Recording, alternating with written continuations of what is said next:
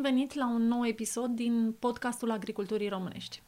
Astăzi l-am alături de mine din nou pe domnul Sitaru, președintele Asociației Producătorilor de Porumb, căruia îi uh, mulțumesc și cu care aș vrea să discutăm despre un subiect extrem de generos, extrem de amplu, uh, pe care noi l-am intitulat uh, Gestionarea riscurilor în agricultură.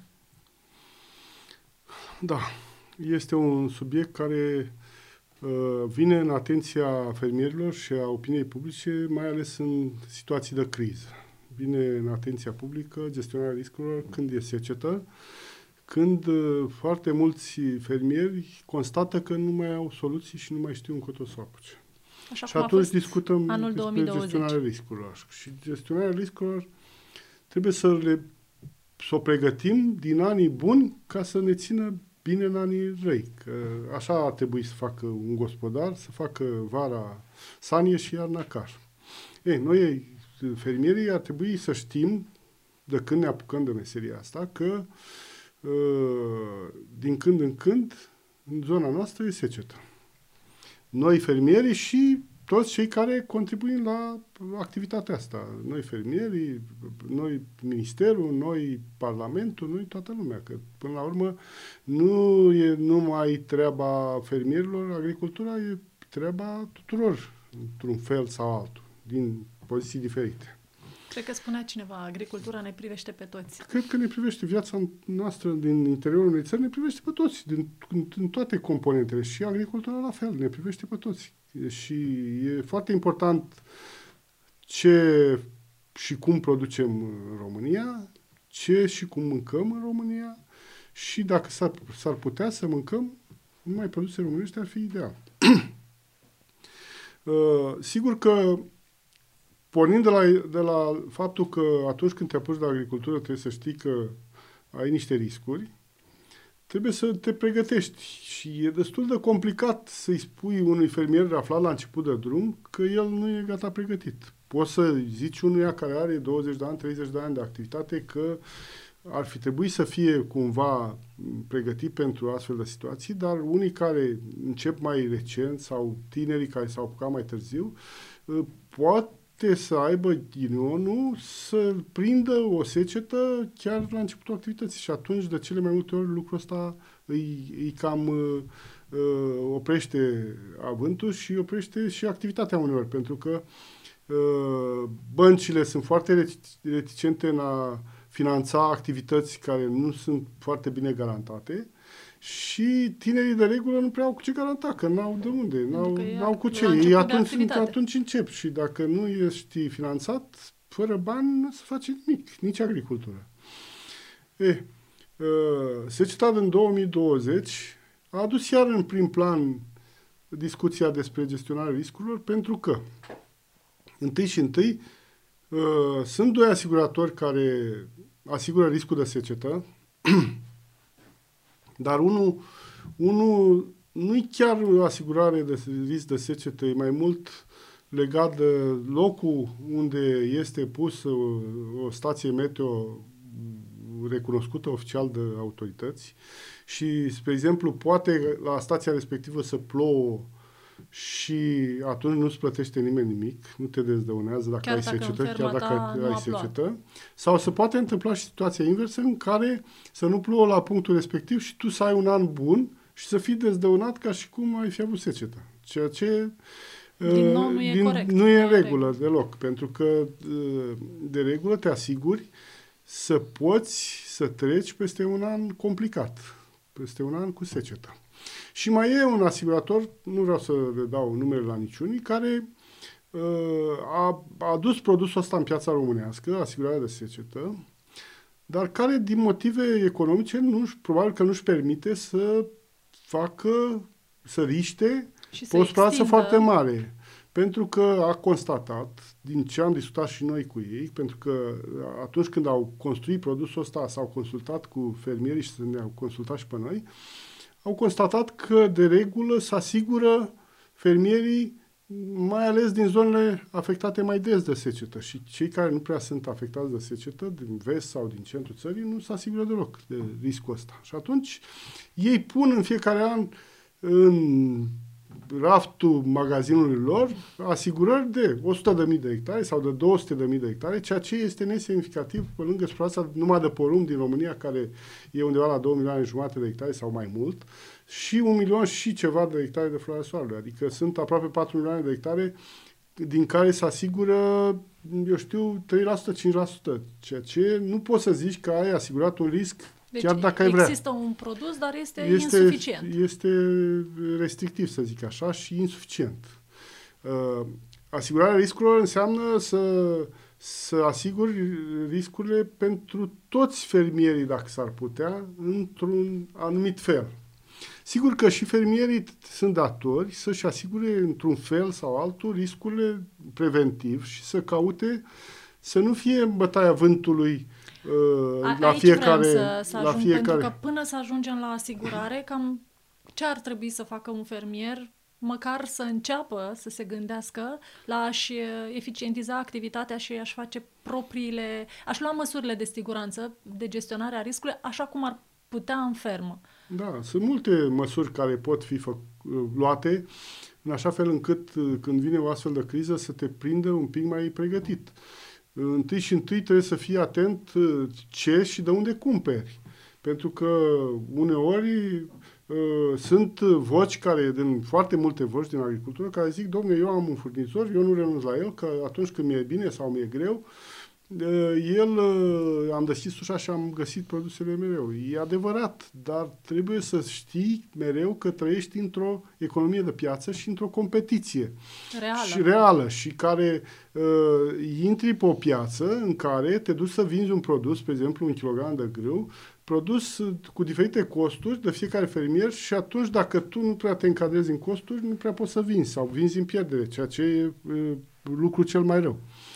Și atunci este foarte important să vezi de la cine și cum cumperi și lucrul ăsta se poate întâmpla mai ales să, să o faci bine când ești într-o organizație și uh, de regulă cumperi uh, sindicalizat, cumperi cantități mari și cumpărând cantități mari uh, și cel care are 20 de hectare și cel care are 2000 de hectare cumpără produsele la același preț. Noi la CCPT Alunța, asociație membră a PRPR, uh, facem licitația asta de aproape 20 de ani și dacă socotim uh, cam ce economie au făcut fermierii numai că au fost membri ai asociației și au participat la licitație, poate să facă diferența între a trece peste un an greu sau a nu trece peste un an greu sau a rămâne dator pentru mulți ani de acum încolo după un an greu. Asta ar fi o soluție. O altă soluție este să ajungă apa la tine, cumva, să ajungă irigațiile, cumva, la tine.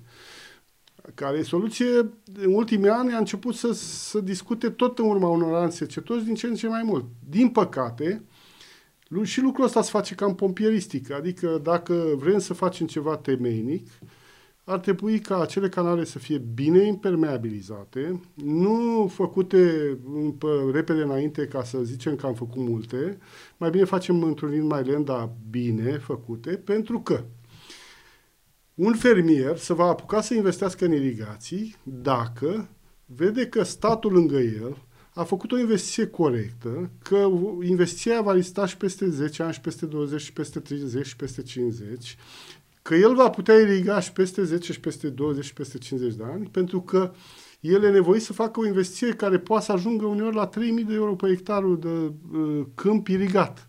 Și atunci nu te apuci să investești ca nebunul pe pământul altuia dacă tu nu vezi că partenerul tău, statul, în situația asta, a făcut o treabă de mântuială care poate să țină un an sau doi sau trei sau cinci și pe urmă nu mai ai apă. Deci primul lucru care trebuie să... că există și o mirare pe la Ministerul Agriculturii că de ce uh, sunt aduse uh, apa, au adus apa pe în anumite, can, canale. pe anumite canale și nu irigă nimeni.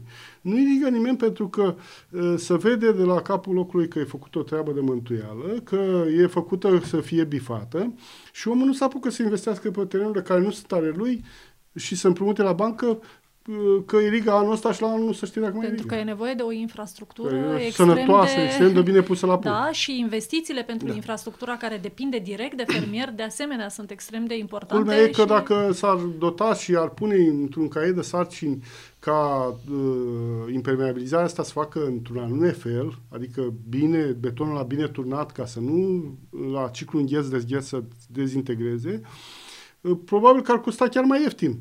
Bine făcut și mai ieftin. Dar în uh, vânzolarea asta generală că să facem repede ce nu s-a făcut uh, 30 de ani, uh, s-a început să se facă cu canciocul și cu mistria să refacă canalele de irigație, ceea ce e total incorrect. Și eu spun că dacă la mine la fermă ar veni și ar, face, ar reface canalul de irigații, mie cele mai bune terenuri uh, pe care contez acum, mi le-ar transforma în cele mai frumoase bălți. Deci, ori să face canalul de irigații cum trebuie să facă, ori mai bine să nu mi-l facă. Că decât să facem un lucru, să-l bifăm, să zicem că l-am făcut, mai bine nu. Trecem la trei ani. Nu poate să-mi aducă canalul de irigații. Pot să-mi fac o magazie, pot să-mi fac o celulă de silos, pot să-mi păstrez niște produse dintr-un an în care mi-e bine, pentru un an în care nu e așa bine. Și asta se cheamă popular să faci un cheag, cum ar, să- cum ar zice lumea, dar cheagul ăla e foarte necesar pentru a trece după, după un timp altul, după un timp bun, printr-un timp rău. Și stocarea asta funcționează, spre deosebire de orice altă diversificare de afaceri, funcționează exact uh, uh, prociclu așa, adică dacă, spre exemplu, e secetă și tu te apuci ca să ai activitate mai bună și diversificată, să crești și animale, o să constați că atunci când e secetă, și cerealele sunt scumpe și carnea e ieftină pentru că toată lumea vrea să scape de animale ca să le vândă cum le vinde și carnea e ieftină și pierderea e, e și de acolo. Nu numai de la cereale, e și de la, de la Deci, trebuie să vină din stocarea. diferite direcții. Stocarea funcționează pro, proactiv așa pentru că în anul când e secetă, dacă ai niște stocuri, ele au un preț bun. Și atunci te re- reechilibrezi cumva. Și asta ar fi o altă măsură. O altă măsură pe care trebuie să o a- abordăm este asigurarea. Asigurarea, sigur că uh, sunt multe riscuri care sunt asigurate. Doar seceta e cea care e cel mai puțin asigurată de către asiguratori. Dar, din păcate, nici asigurările generale, la grindină, la furtună, la foc, la toate, nu sunt făcute decât într-o proporție foarte mică. Din câte știu eu, e undeva la nici 30% din suprafață asigurat exact. în România. Ceea ce... Pentru uh, riscuri care nu pen- sunt considerate neapărat majore, ci sunt uzuale și ar trebui asigurate. Ar trebui într-un asigurate procent pentru foarte că mare. costurile cu un astfel de risc nu sunt așa de mari. Sunt costuri care pot însemna o, o lucrare agricolă care e mai ușoară așa, adică pe un hectar.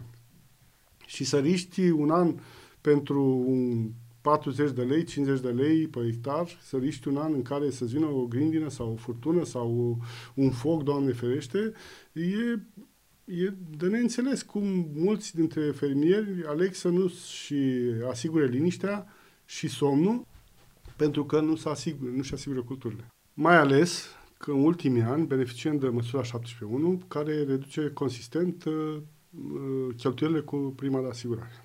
Deci, cu atât mai mult, fermierii trebuie să se asigure. Categoric. Um, aș vrea să mergem și în partea aceasta de uh, rotația culturilor. E și aceasta o, o metodă de, de gestionare a riscurilor și, și, arenda. Și nu numai rotația culturilor, chiar, chiar uh, sunt situații în care unii fermieri urmăresc testele făcute de la PPR, făcute pe la ziua porumbului sau pe la alte zile ale grâului sau ale florii soarelui sau așa, și văd că într-un an uh, este un hibrid sau un soi care a fost uh, premiant în anul respectiv. Și se trezește anul următor și toată, tot câmpul și îl umple cu soi respectiv.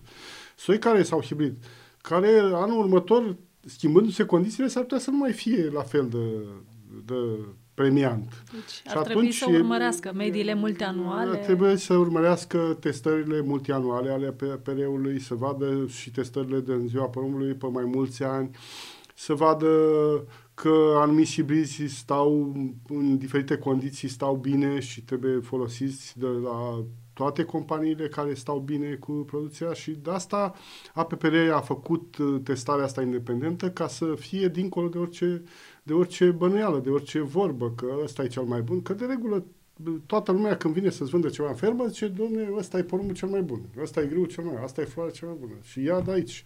Și a doua zi vine altul și zice că asta e cea mai bună și tot așa. Și atunci noi avem la APPR un instrument prin care putem să dovedim membrilor noștri că anumite produse stau bine uh, multianual. Uh, da, uh, rotația culturilor și diversificarea soiurilor și hibridilor într-un singur, într-un singur an, adică să nu pui numai un soi sau un hibrid, să pui mai mulți, e o formă de, de și asta de gestionare a riscului. Și pe lângă celelalte enumerate mai înainte, pot asigura uh, o independență financiară chiar în condiții mai complicate. Contractul de arendă. Cât da. de important este? Contractul de arendă este foarte important pentru că uh, au apărut în ultimii ani, cel puțin firmele care au cumpărat pământuri în România, au apărut, a apărut moda contractului anual. Și în fiecare an îți modifică arenda și în fiecare an crește arenda. Uh, deci, iată un risc major. Un risc major care te scoate ușor, ușor din zona de, de rentabilitate. Uh, în general, fermierii, când își fac socoteala cu cât închiriază terenul, își fac socoteala ca multianual să împartă câștigul ăla care câștigă, care lucrează terenul cu cel care are terenul. Și multianual ar trebui să fie un echilibru în direcția asta. Numai că uh, Uh, oamenii și, în general, proprietarii îți iau de referință un an foarte bun și îți iau uite cât mai greu ai făcut și îmi plătești atât de puțin.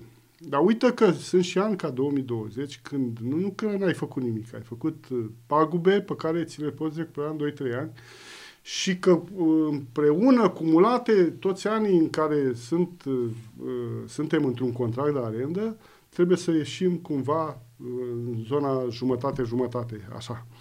E, uh, arenda în România a crescut în ultimii ani substanțial. Noi am plecat după în zona lui 600 de kilograme de greu la hectar și în zonele agricole bune acum Uh, pentru că statul a simțit nevoia să ia și el ceva din arenda asta, a pus și el un impozit acolo și acum se plătește undeva între 1400-1500 de kilograme brut, cu tot, cu stat, cu tot, ceea ce nu Așa mai e deja... medie. Da, nu mai e deja deloc puțin. Și cu toate astea există presiune continuă de majorare a acestei arende care s-ar putea să ducă în câtva timp uh, la scoaterea unor uh, ferme din zona uh, de confort financiar și practic îl împinge să se lase de meserie.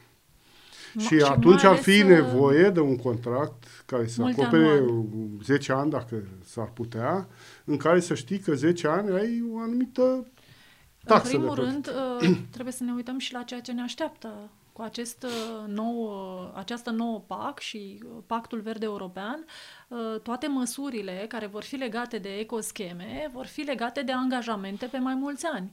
Angajamente la care fermierii noștri nu vor putea avea acces dacă nu există un contract de arendă pe 10 uh, ani, așa cum au propus fermierii noștri, pentru că este foarte greu să-ți respecti angajamentul. Chiar și uh, cei care vor merge în agricultură ecologică, ei nu vor putea să facă agricultură ecologică pe o suprafață pe care nu știu sigur că un anumit număr de ani pot să lucreze acel teren. De aceea poate că uh, este o urgență și, și uh, reglementarea aceasta. Da, e o urgență și mai ales că sunt anumite măsuri, cum era gâsca cu gât roșu. Domne, dacă ai avut 100 de hectare și le-ai pus la gâscă cu gât roșu și de anul următor un proprietar ți-a luat un hectar, nu că ai pierdut uh, respectiva subvenție, ai pierdut-o pe 5 ani, pe 5 tot ani. exercițiul.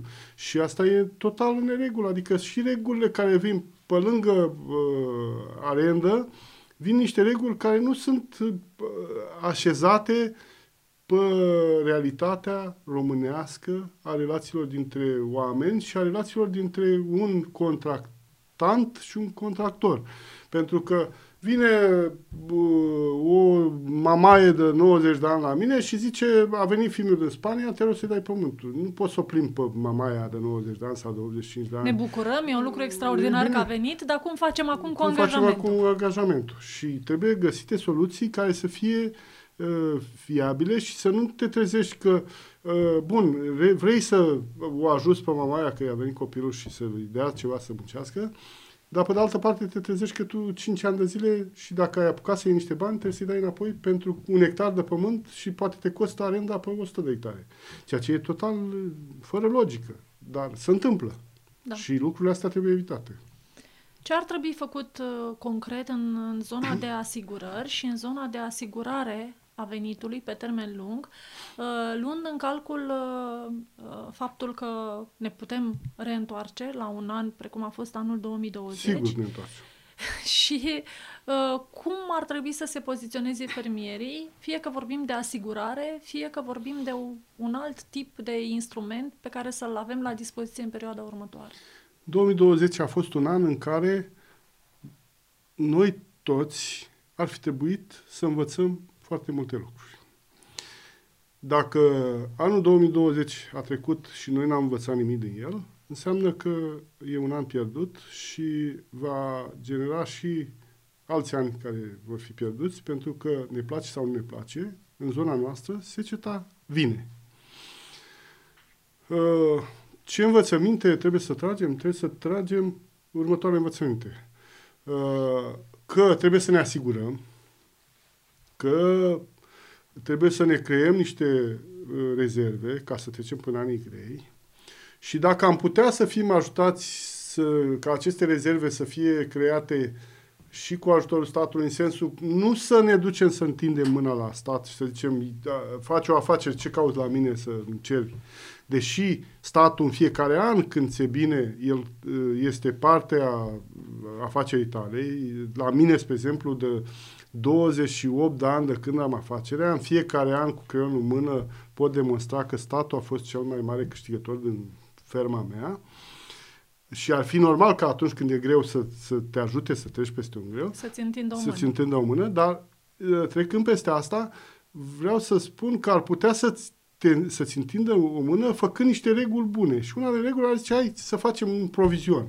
Un provizion, îți pui niște bani, când îi pui, îi consider că e cheltuială, când ți dă înapoi, în urma unui proces verbal de, de calamitate, să ți-i bagi în venituri. Și dacă ar fi statul și mai cum să cade, ar putea să zică, uite, ai ținut trei ani banii la noi, noi ne-am folosit de el că nu stau banii în aer așa, uite, când ai necaz, câți bani ai pus tu acolo, îți mai dăm și noi, fără dobândă, încă trei ani, ca să echilibrăm lucrurile și o persoană care ar avea un necaz, dacă ar, ar lua banii lui și încă niște bani pe atâția, ar putea să treacă mai ușor peste un necaz, peste o secetă, peste o nenorocire.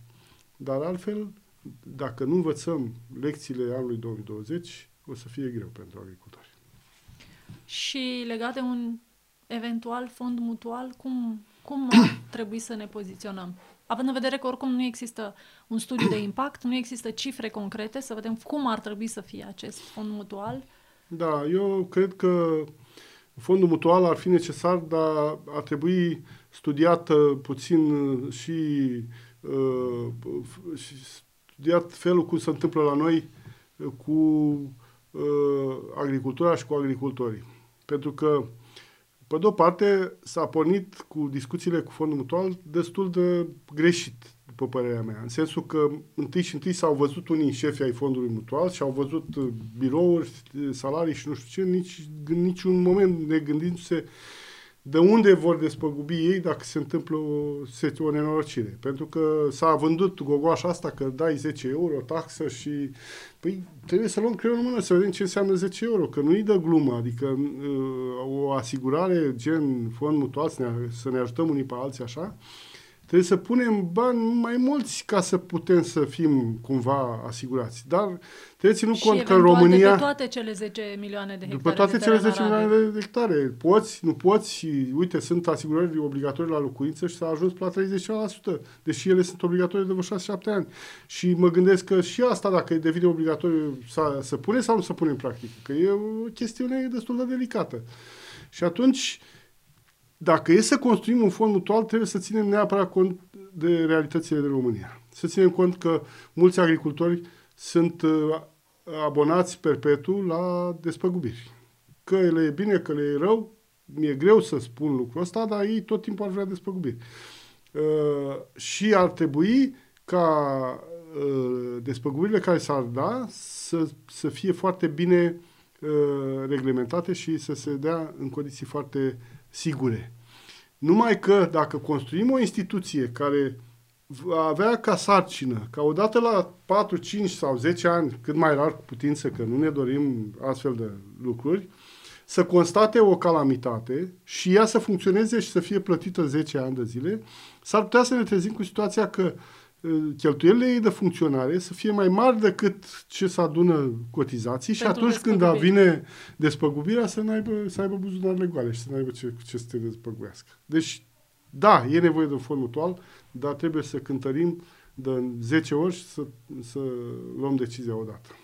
Deci, având în vedere aceste considerente, cumva ceea ce spuneți dumneavoastră este că un astfel de provizion al fermierului, care să poată, să aibă posibilitatea să facă o economie anuală pe hectar, că e 50 de euro, că e 100 de euro, că cât dorește, în anumite nu, limite, în anumite baremuri, bineînțeles, da, da. Uh, să, să provizioneze într-un cont Uh, iar atunci când într-un apare cont la într-un, ca, într-un cont al trezoreriei uh, statului, iar în momentul în care ar veni o problemă foarte gravă, după constatări ale unor comisii, după o reglementare din nou foarte, foarte strictă, el să poată avea acces la acei bani plus un ajutor de la stat, de la Uniunea Europeană, pentru că se, da, Uniunea există Europeană astfel de fonduri există, da. Uh, prevăzute, astfel de programe uh, și atunci uh, fermierul ar beneficia cu adevărat de un suport cumva corelat și cu ceea ce a putut el să capitalizeze în anii în care a putut să facă acest lucru. Și lucrul să fie clar, asta nu exclude asigurarea. Asigurarea e asigurare, Bineînțeles. fondul mutual e fond mutual. Deci nu, nu se exclude pe altele. Noi și cred că e normal ca orice om care se află într-o afacere cu riscuri mari, trebuie să se asigure. Nu fac eu acum propagandă uh, companiilor de asigurări, dar e un rău necesar și trebuie să, să, să-l accesezi. E ca și cu medicamentele. Nu sunt bune medicamentele când le iei, dar dacă n-ai încotro, trebuie să le iei. Cam așa e și cu asigurarea. Vă mulțumesc foarte mult, domnul Sitaru. Și eu uh, mă bucur că mă bucur foarte mult că am atins aceste subiecte. Majoritatea subiectelor care țin de gestionarea riscului, mai sunt multe alte instrumente, probabil, într-o fermă despre care se poate discuta pentru a diminua impactul uh, uh oricăror evenimente negative care pot apărea. Vă mulțumesc și ne vedem data viitoare. Cu mult drag!